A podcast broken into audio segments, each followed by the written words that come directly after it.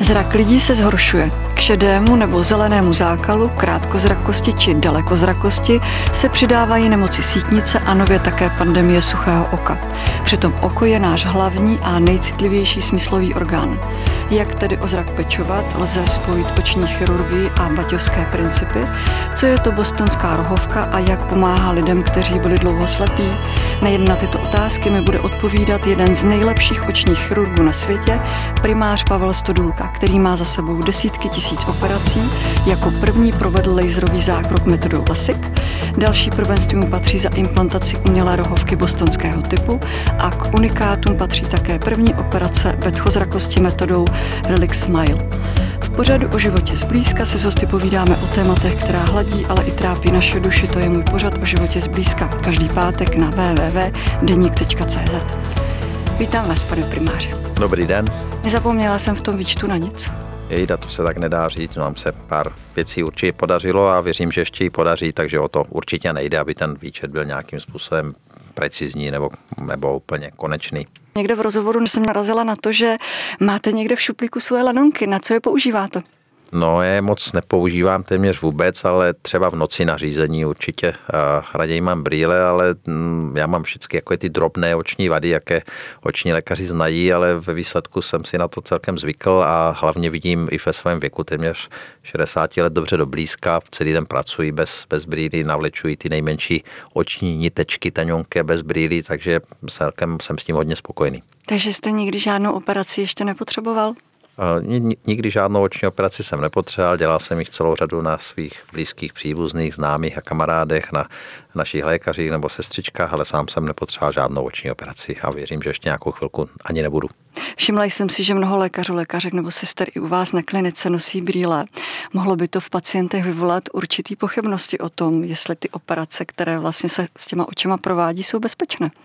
Hmm, mohlo a já myslím, že je dobré mít pochybnosti, nicméně ty laserové operace, kterými zbavujeme a v současné době lidi očních vada brýlí jsou opravdu jedny z nejbezpečnějších zákroků na lidském těle, dělají se už celkem dlouho a jsou takzvaně vycizelované. Já jsem osobně nebo mý kolegové operovali celou řadu a lékařů na našich klinikách i jiných očních lékařů, dokonce existují nějaké statistiky americké, že když si vezmete počet očních lékařů, kteří byli zoperováni a srovnáte to s normální populací a kolik lidí je zoperováno, tak mezi těmi očními lékaři je to víc než v té běžné populaci.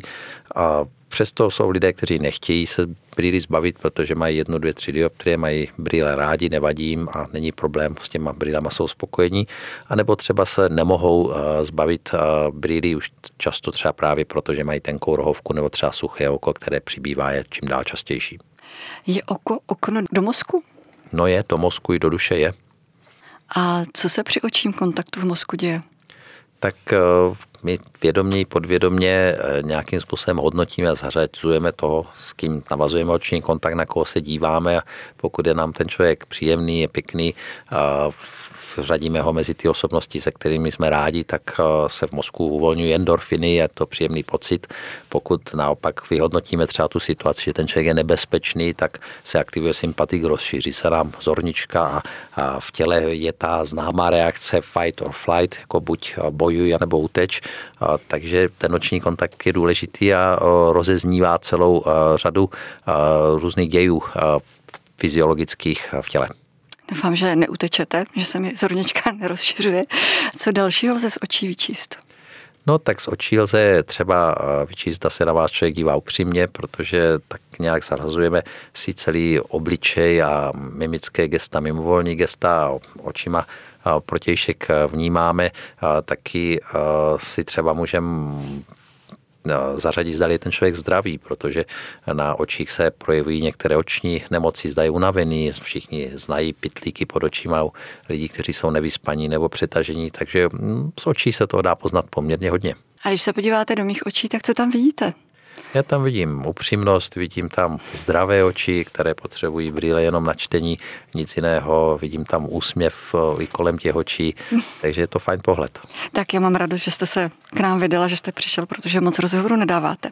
Vzpomenete si na svoji první operaci a co se od té doby změnilo? Tak ono těch prvních operací bylo víc, protože člověk se učil celou plejádu, celou řadu různých operací. Já jsem začínal v době ještě eh, za socialismu, kdy eh, tady hlavně byl nedostatek kvalitního vybavení. Slovo laser které dneska, laser je dneska tím základním pracovním nástrojem očního chirurga, tak tehdy to znělo exoticky a, a laser byl v Banské Bystrici v Československu a, a téměř nebyl ani tady v té české části. A na oční operace se používaly nožíky, které se přebrušovaly kolem dokola. Dneska máme jednorázové, super precizní nožíky, používáme ty nejlepší lasery, jaké jsou a my jsme tehdy toužili se alespoň podívat přes tu železnou oponu na západ, jaké ty lasery mají a já jsem měl obavu, že budu dělat obor, kdy budeme většině pozadu a nebudeme schopni pracovat s tím, co mají naši západní kolegové k dispozici. Moc jsem si přál, abychom ty moderní lasery mohli také používat, mě to splnilo. Dneska používáme ty nejmodernější lasery, ale dokonce se mi splnilo něco, co jsem si ani jako neodvažoval představit, že my dneska pomáháme ty lasery vyvíjet, vylepšovat a renovovaní prestižní chirurgové ze světa, z Ameriky, z Ázie, z různých koutů světa přilétají k nám na oční kliniku Gemini se podívat, jak se vyvíjejí nové lasery, jak se s nimi operuje a učit se to. Takže jsme se dostali na jakousi tu špičku, která pomáhá vyvíjet to, to nejkvalitnější, co v laserech v oční chirurgii máme a budeme mít. Dokážete nám říct, kterou část oka máte nejradši? tak určitě mám nejradši pohled na oko svojí ženy, která má krásné modré oči a rád se na ně dívám, takže tu duhovku mojí vlastní paní. To je moc hezky. Poslední roky a možná i díky pandemii narůstá mnoho různých chorob. Zaznamenáváte toto i v oftalmologii? Zhoršuje se nám zrak? No, obecně se zhoršuje, zhoršoval se už před tou pandemí, přibývá oční vad, čím dál více lidí potřebuje nějaké brýle. A také přibývá uh, nemoci, která, když já jsem začínal, byla raritní až neznámá skoro a to je takzvaný syndrom suchého oka. To znamená, že lidé mají málo slz anebo nekvalitní slzy nebo obojí, začínají mít z toho podrážděné oči, ovlivňuje to kvalitu vidění, komfort vidění a je to něco, co vydáme, je to taková v podstatě skrytá uh, pandemie. Všichni znají pandemii covidovou, která byla těmi médií jakoby propagována ze všech možných úhlů propírána, ale pandemie suchého oka, která mimochodem jako není na ústupu, na rozdíl od té covidové, o které věřím, že přece jenom je na jakémsi ústupu, tak toho suchého oka tak jako nenápadně pořád a pořád přibývá a čím dál mladší lidé si na to stěžují, úplně neznáme ty příčiny, proč to tak je. Já jsem se chtěla zeptat, čím se to způsobuje. Ani jsem vlastně netušila, že slzy musí být nějak kvalitní. No, dřív to bylo jako samozřejmě, že má člověk slzy, je má je kvalitní. A když nemáte kvalitní slzy, které vytvářejí na oční rohovce takový film tenký, tak člověk nevidí dobře. To jsou část vlastně optického systému oka, je kvalitní slzný film a hlavně to oko se stává podrážděné. Lidé ztrácí prostě schopnost se na něco pečlivě dívat a začínají být celkově podráždění a, a už je to takový kruh a těch důvodů je více. Určitě jedním z důvodů je upřená dlouhodobá práce s počítačem nebo dívání se do mobilu, kdy lidé celkem upřeně takzvaně vírají na jednu vzdálenost jedním směrem a to je pro oko velice nezdravé oko od eh, přírody bylo skonstruováno, no, předurčeno, ať už pánem Bohem nebo přírodou, jak to chceme vzít k tomu, abychom se dívali na různé, směry, eh, na různé vzdálenosti různým směrem. Typicky se hm, člověk snažil něco ulovit v lese a zároveň se díval, aby nebyl uloven. A dneska teda se díváme upřeně na monitor počítače nebo na mobil a oční svaly nemasírují už oko a ta látková výměna v oku tím pádem dobře neprobíhá a to je podstatnou součástí suchého oka, ale velmi pravděpodobně to není všecko. Myslím si, že eh, tam hrajou roli i toxiny, které jsou kolem nás v potravě, ve vzduchu a možná i taková celková degenerace té západní společnosti, takže bohužel se to začíná dost projevovat i na očích a suchým okem zvlášť. Je to třeba i nedostatečnou péči od oko nebo ten zrak? Možná ano, ale já si to úplně nemyslím. Ono zdravý člověk, který mm, s tím okem pohybuje všemi směry a, a jí zdravou stravu by vlastně do vysokého věku neměl potřebovat žádnou zvláštní péči o oči, kromě brýlí na čtení, které s věkem přicházejí a ani vlastně nejsou nemocí, ale jde to s věkem. Takže si nemyslím, že to je tou péči. Je to spíš opravdu tím, že oči dneska už nepoužíváme tak přirozeně jako dříve a, a tím vším ostatním. Jak se tedy třeba o zrak správně starat a oddálit nejen třeba suchost oka, ale i jiné nemoci a to, že bychom nemuseli nosit brýle? Tak eh, já myslím, že ve zdravém těle zdravý duch i zdravé oko, ono to hodně souvisí se stravou. Určitě přemíra živočišných tuků, takové ty bušty na snídaní, na obědy, na večeři, nejsou zdravé pro celé tělo ani pro oči a mimo jiné oční lékař má to privilegium, že my, když se podíváme našimi přístroji dovnitř do očí až na sítnici, tak tam vidíme obnažené cévy. Je to jediné místo v těle, kde zcela tu neza, nezakrytou cévu můžeme vidět cévy, jen trošku vidět třeba pod kůží, ale jsou zakryté tou kůží, když tam je vidíme i ty tanučké cévy úplně prostě ničím nezakryté a proto můžeme vidět dříve nějaké počínající drobné aterosklerotické změny na těch cévách a můžeme říct praktickému lékaři nebo internistovi, že u tohoto člověka se začíná vyvíjet ateroskleróza a i některé jiné nemoci celkové se mohou v oku takto objevit očním lékařem, takže Určitě eh, je strava důležitá, mm, třeba eh, olivový olej i maso eh, rybí, hlavně mořských ryb, je zdravé, čerstvá zelenina a ovoce. Nenadarmo se říká, že mrkev je zdravá pro oči určitě, ale není to zdaleka jenom mrkev, je to i špenáda, spoustu dalších, dalších zdravých, čerstvých zeleninových eh, pokrmů eh, očím velice prospívá. No a potom eh, ve zdravém těle zdravý duch taky, ale i ta dobrá nálada přispívá tomu, aby jsme dobře viděli a byli jsme celkově v pohodě a zdraví.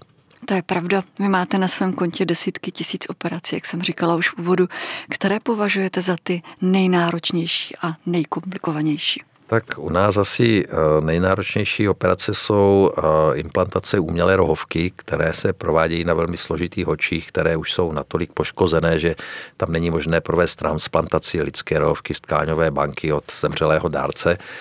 Nejen proto, že ta transplantace eh, je tam velice složitá, tam se vlastně provádí taková komplexní operace transplantace rovky ještě s implantací té rovky umělé.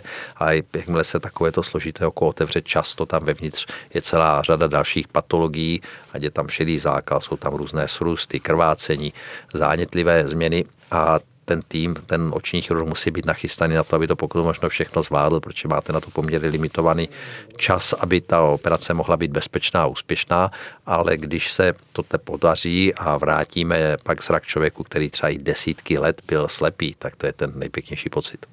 Tam bude mířit moje další otázka. Máte osobní zkušenost s návratem zraku seniorům, kteří dlouhá léta neviděli. Nedá se nepřipomenout pacient, který byl slepý více než půl století.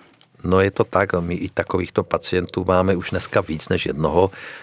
Ten první z nich byl slepý, myslím, 54 let, oslepl v 17 letech, tehdy výbuchem někde v průmyslovém provozu.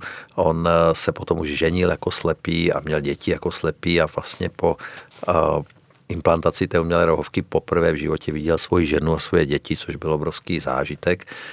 My jsme měli paní, která byla 16 let slepá, zdravotní sestřička, která byla i v zahraničí, někde ve Švýcarsku, ne, nikde ji nebyli schopni pomoct. Tehdy jsme jí implantovali vůbec tu první umělou rohovku bostonského typu v České republice. Ona po těch 16 letech uviděla už na sále operačním přímo, nám přečetla název eh, dezinfekčního roztoku na láhvi. To jsou nezapomenutelné, krásné zážitky. Letos máme pacienta, Eh, kterému jsme dělali několik operací. Ten byl krátkýma přestávkama slepý plných dlouhých 58 let. A mimo jiné jsme se na těchto raritních pacientech naučili, že i když se jim po tak dlouhé době operací zprůhlední eh, oko, to oko znovu jako má schopnost vidět, tak oni celkem často ze začátku vůbec nevidí a to vidění se jim začne vracet pomaly. Dokonce poprvé, když, to, když se nám to povedlo s tou umělou rohovkou, tak pacient přišel první den po operaci a v podstatě neviděl vůbec nic. A my jsme si říkali, jak to, všechno jsme mu znovu pěkně prohlídli, všechno bylo v pořádku. Začali jsme přemýšlet, eh, kde jsme udělali chybu, co jsme podcenili. A bylo to jenom tady tohle, že ten jeho mozek zapomněl vidět a na další kontrole on už viděl billboardy kolem cest a postupně se jeho vidění jako zlepšovalo, až eh, dokázal dokonce bez brýlí číst knížky. No a o právě tomto případu byla potom vydaná vědecká práce publikovaná v odborném časopise a je považovaná za zázrak. No je to, je to vlastně publikace o pacientovi, jehož nejdéle trvající slepota, jaká kdy byla jako ve vědeckém časopise publikována, byla jako přerušená, bylo mu navráceno vidění, takže to bylo krásné. My jsme se naučili tady tohle, že, že ten mozek taky musí si vrátit schopnost vidění. A taky jsme se naučili další věc. Moje paní dělá akupunkturu, ona mu dělala takzvanou mozkovou akupunkturu, ta se nedělá do mozku, ale dělá se na, na hlavě, nad určitými části mozku. A skokově vždycky po té akupunktuře se mu to vidění rychle jako zlepšovalo, takže je to komplexní proces, kdy i akupunktura může výrazným způsobem pomáhat a urychlovat rehabilitaci vidění. To je úžasný. Můžeme očekávat, že v dnešní době moderních přístrojů a spojením vašich zkušeností dokážete pomoct všem? No, bohužel určitě ne. To musíme říct, že i třeba ta umělá rohovka dokáže vrátit zrak jenom lidem, kteří mají eh, těžce poškozenou vlastní rohovku, už neprůhlednou, není vhodná pro tu transplantaci od, od dárce, ale zároveň musí mít v pořádku sítnici a zrakový nerv.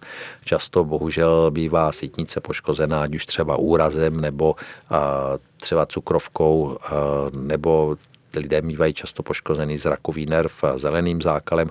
Těmto lidem neumíme zatím pomoci, takže je to ještě hodně daleko, i když se dneska dělají výzkumy a vzývají se kmenové buňky a, a různé jiné věci, genové terapie, tak pořád na většinu těch nemocí je to ještě daleko a pořád existuje celá řada slepých očí a slepých lidí, kterým oční medicína současná bohužel neumí ještě pomoci. Vy jste tady zmínil zelený zákal.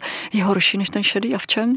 On ani možná není tak horší, jakože může být takový zákeřnější. Šedý zákal uh, znamená, že se vám zakalí čočka, člověk přestává vidět, což je jako nedobré, ale na druhou stranu to toho člověka alarmuje a on přijde k očnímu lékaři a ten problém se naštěstí v naprosté většině případů dá jednoduše efektivně vyřešit operací šedého zákalu. Těch operací se jenom v České republice dělá ročně více jak 100 tisíc a operace je opravdu dneska vy vychytaná, vycizelovaná do detailu, takže naprostá většina lidí potom krásně vidí a s nějakou třeba trifokální čočkou, dokonce je bez brýlí na různé vzdálenosti.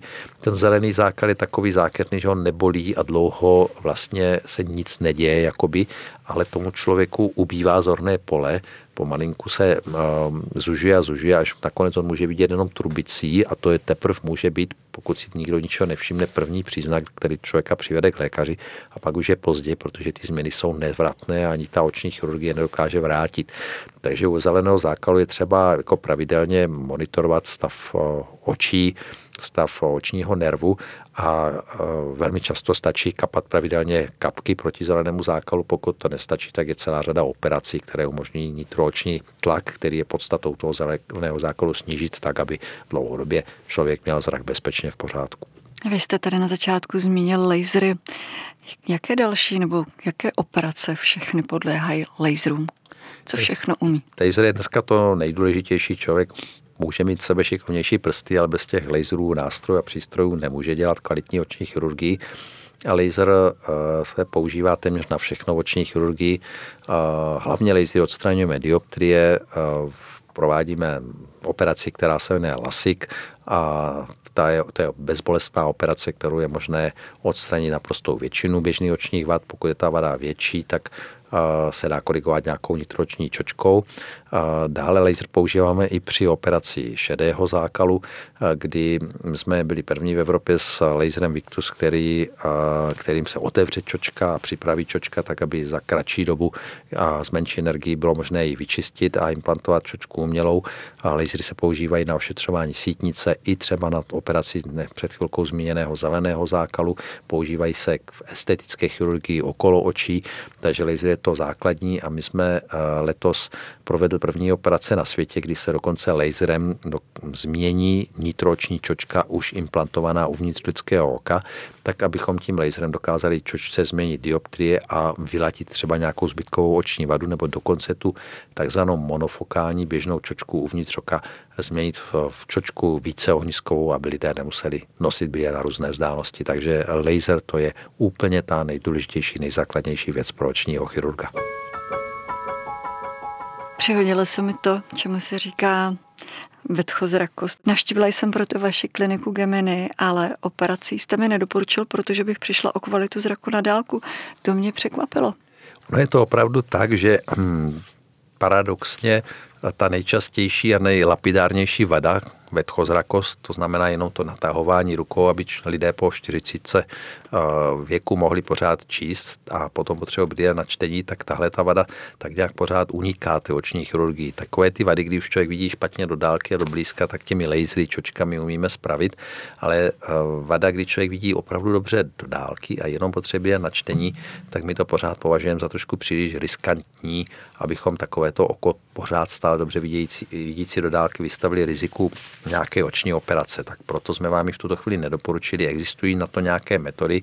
My jsme sami dokonce vyvinuli takzvanou mikročočku z opticky kvalitního kolagenu, která umožňuje zlepšení vidění do blízka a čtení bez brýlí, ale opravdu to vidění do dálky se často trošku horší a proto jsme s tím konzervativní. Kolik třeba procent člověk toho zraku ztratí při takovýhle operaci? tak ono to typicky bývá tak, že pokud opravdu člověk vidí dobře do dálky, má jenom brýle na blízko, tak eh, mu implantujeme tu mikročičku jenom do jednoho takzvaného nedominantního oka a tam se o třeba dva, tři řádky na tom optotypu o dva, tři řádky trošku zhorší do vidění do dálky, ale podstatně zlepší vidění do blízka, takže většina těch lidí je schopna tím jedním okem i číst. A mají pak jedno oko lepší do dálky a druhé do blízka. Kdybychom jim to mikročočku dali do obou očí, tak by četli úplně parádně, ale do dálky by zaspotřebovali brýle, takže vlastně by vyměnili jedny brýle za druhé a to se někomu může hodit, ale pro většinu lidí to právě není řešení. Pojďme tedy posluchačům říct, já jsem se myslela původně, že jim to tady budu vyprávět sama, ale nemám tu zkušenost. Jak probíhá samotná operace? Tak dívejte, pokud eh, se bavíme o laserové operaci na odstranění dioptrií, to je dneska jako high-tech operace, kdy stačí nakapat do očí znecitlivující kapky, tomu předchází celá řada sofistikovaných vyšetření, ale naprosto jsou to bezkontaktní vyšetření, takže člověk se pojá na nějaké světelko a přístroj měří všechny ty věci, které oční chirurg potřebuje. A až to všechno máme připravené, tak ta data dneska digitálně přeneseme do toho laseru, laser vytvoří nějaký algoritmus, my ho schválíme, člověk si lehne, pacient si lehne pod laser, dívá se na nějaké světelko a to je v zásadě všecko. A ty lasery jsou super rychlé, my používáme nejrychlejší laser na operaci vad na světě, který tu jednu dioptrii odstraní asi za 1,5 sekundy, takže ono to udělá zng, a za pár sekund do deseti sekund je to hotovo. A co když během toho dzn někdo tím okem pohne? Není s tím žádný problém, protože ty lasery jsou celkem drahé. Jednak, když ti člověk pohne okem příliš hodně, tak se to zastaví a až se vrátí, dívá se kam má, tak to může pokračovat, ale hlavně ty lasery mají v sobě takzvaný eye tracker, protože nejenom, že někdo tím okem pohne, ale my všichni, nebo oko každého z nás se neustále mírně hýbe, říká se tomu sakády, jsou takové drobné trhavé pohyby a ten laser tisíckrát za jednu sekundu změří přesně polohu toho oka a tisíckrát za jednu sekundu vypálí laserový paprsek na to oko a tisíckrát za tu jednu sekundu ho pokaždé skoriguje, aby trefil to oko do toho správného místa. A díky tomu potom to opracování oko je opticky, oka je opticky kvalitní, takže se toho pacient opravdu nemusí vůbec bát. Je to bolestivý? Nebolí to, opravdu ne, právě že ani potom. Dokud se dřív, a to už je před 20 lety, rohovka obrušovala laserem na povrchu, tak to bylo první dva, dny velmi bolestivé, ale právě tím, že dneska působíme uvnitř rohovky, tak se z té velmi bolestivé operace stala v podstatě úplně nebolestivá metoda. Někteří pacienti po této operaci vidí světelnou duhu nebo kruhy. Můj manžel je po této operaci a do dneška, když se podívá do světel, tak vidí takovou jako kdyby duhu nebo Může to tak být? Jak dlouho je manžel už po operaci? No, tak určitě to bude dva roky. Hmm. A kolik měl dioptrií, tušíte, nevíte? Já si myslím, že tenkrát, když jste mu to, nemě, nebo když jste mu to měřil, tak tam byl 1,70. Hmm. Jo, což ty duhy jako by měly být velmi slabé a naprostá většina těch lidí řekne ano, když se na to ptáme, jo, kolem těch světel je tam trošku taková, oni spíš říkají aura nebo něco, ale říkají, mě to v ničem nevadí, jsme schopni řídit, dělat všecko, co či je to možné, že tam trošičku někdy po laserové operaci. Je to víc u lidí, kteří mají větší zorničku, panenku. A je to trvalé, jako by po té operaci? Tak jako říká si na to buď zvykle, nebo ubývá to, ale do určité míry to někdy zůstat může. Mohou mít tyto operace za následek suchost oka, případně jaké jsou rizika nebo komplikace? No, eh, tak obecně každá operace může se vždycky eh, komplikovat infekcí, toho se každý chirurg bojí a proto preventivně lidé po laserových očních operacích kapou antibiotické a protizánětlivé kapky, aby rohovka zůstala čirá, aby se tam nedostala infekce. A může se tím eh, zhoršit suchost oka, ale proto se dělají před tou operací nějaká vyšetření, aby se odhalily ty oči, které už v té suchosti inklinují a pak je třeba tu operaci buď modifikovat, nebo, nebo ji vůbec nedoporučit. A jinak, i když používáme nejpřesnější možné vyšetřovací metody a lasery, nelze vždy úplně 100% se trefit na tu nulu dioptrií, ale v naprosté většině případů, když výsledkem není přesně nula a pacientovi to vadí, tak se to dá v druhém kroku doladit. A i když se trefíme na tu nulu, tak se nedá nikdy úplně stoprocentně záručit, že navždycky za dalších 20 let tam pořád přesně ta nula bude, ale zase většina očních klinik v České republice nabízí něco, čemu se říká doživotní záruka, což znamená, že pokud se vám vrátí ta stejná vada, která byla operovaná a pokud je možné tu vadu ještě tou stejnou metodou tak zdarma vám ji ta klinika jako odstraní a doladí ten výsledek. Starší seniory ohrožuje nebezpečná makulární degenerace. Lze ji v dnešní době včas podchytit, aby pacient neoslepl? Ano, eh, to eh, ve velmi eh, velké množství případů, bohužel ne úplně vždycky. Je tam důležitá prevence, aby se ta nemoc objevila co nejdříve. Určitě právě na tu makulární degeneraci má vliv i kvalita stravy, jak jsem už zmiňoval, méně těch živočišných tuků a raději ta zdravá strava zelenina a ovoce. A potom uh, oni existují dva druhy té makulární degenerace. Jedna je taková plíživější, takzvaná suchá forma, která opravdu trvá desítky let a nevede k tak podstatnému snížení zraku většinou, nebo k to jde velice pomaly. A druhá taková nebezpečnější a forma je takzvaná vlhká, kdy na sítnici vzniká otok anebo krvácení, proto se jí říká vlhká a to může jít velice náhle a rychlé zhoršení zdravotního stavu, a které ale je možné dneska už naštěstí ve většině případů léčit takže se buď výrazně zpomalí, nebo i dokonce se to vidění zase zlepší a pomocí nitročních injekcí. Akorát, že ty léky jsou poměrně drahé a bohužel politika zdravotní pojišťovny mm, VZP u nás je taková, bych řekl, mm, zvláštní, nefér a nepochopitelná, že pacientům neproplácí dostatek těch injekcí v jednotlivých centrech, a, takže často lidé potom musí příliš dlouho čekat a, a, a ta nemoc pokročí už do stádia, kdy není možné vidění spravit. Takže to si myslím, že není vůči těm pacientům fér. Je vám na pomoc na přiléčbě očních vad i umělá inteligence?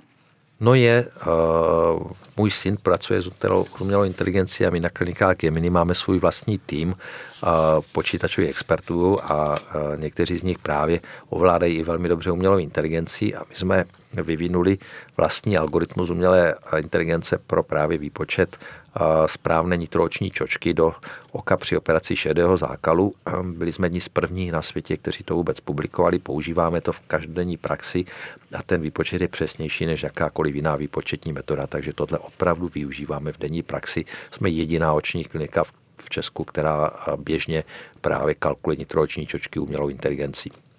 Čím vyšší inteligence, tím více mají lidé dioptrii, je to pravda?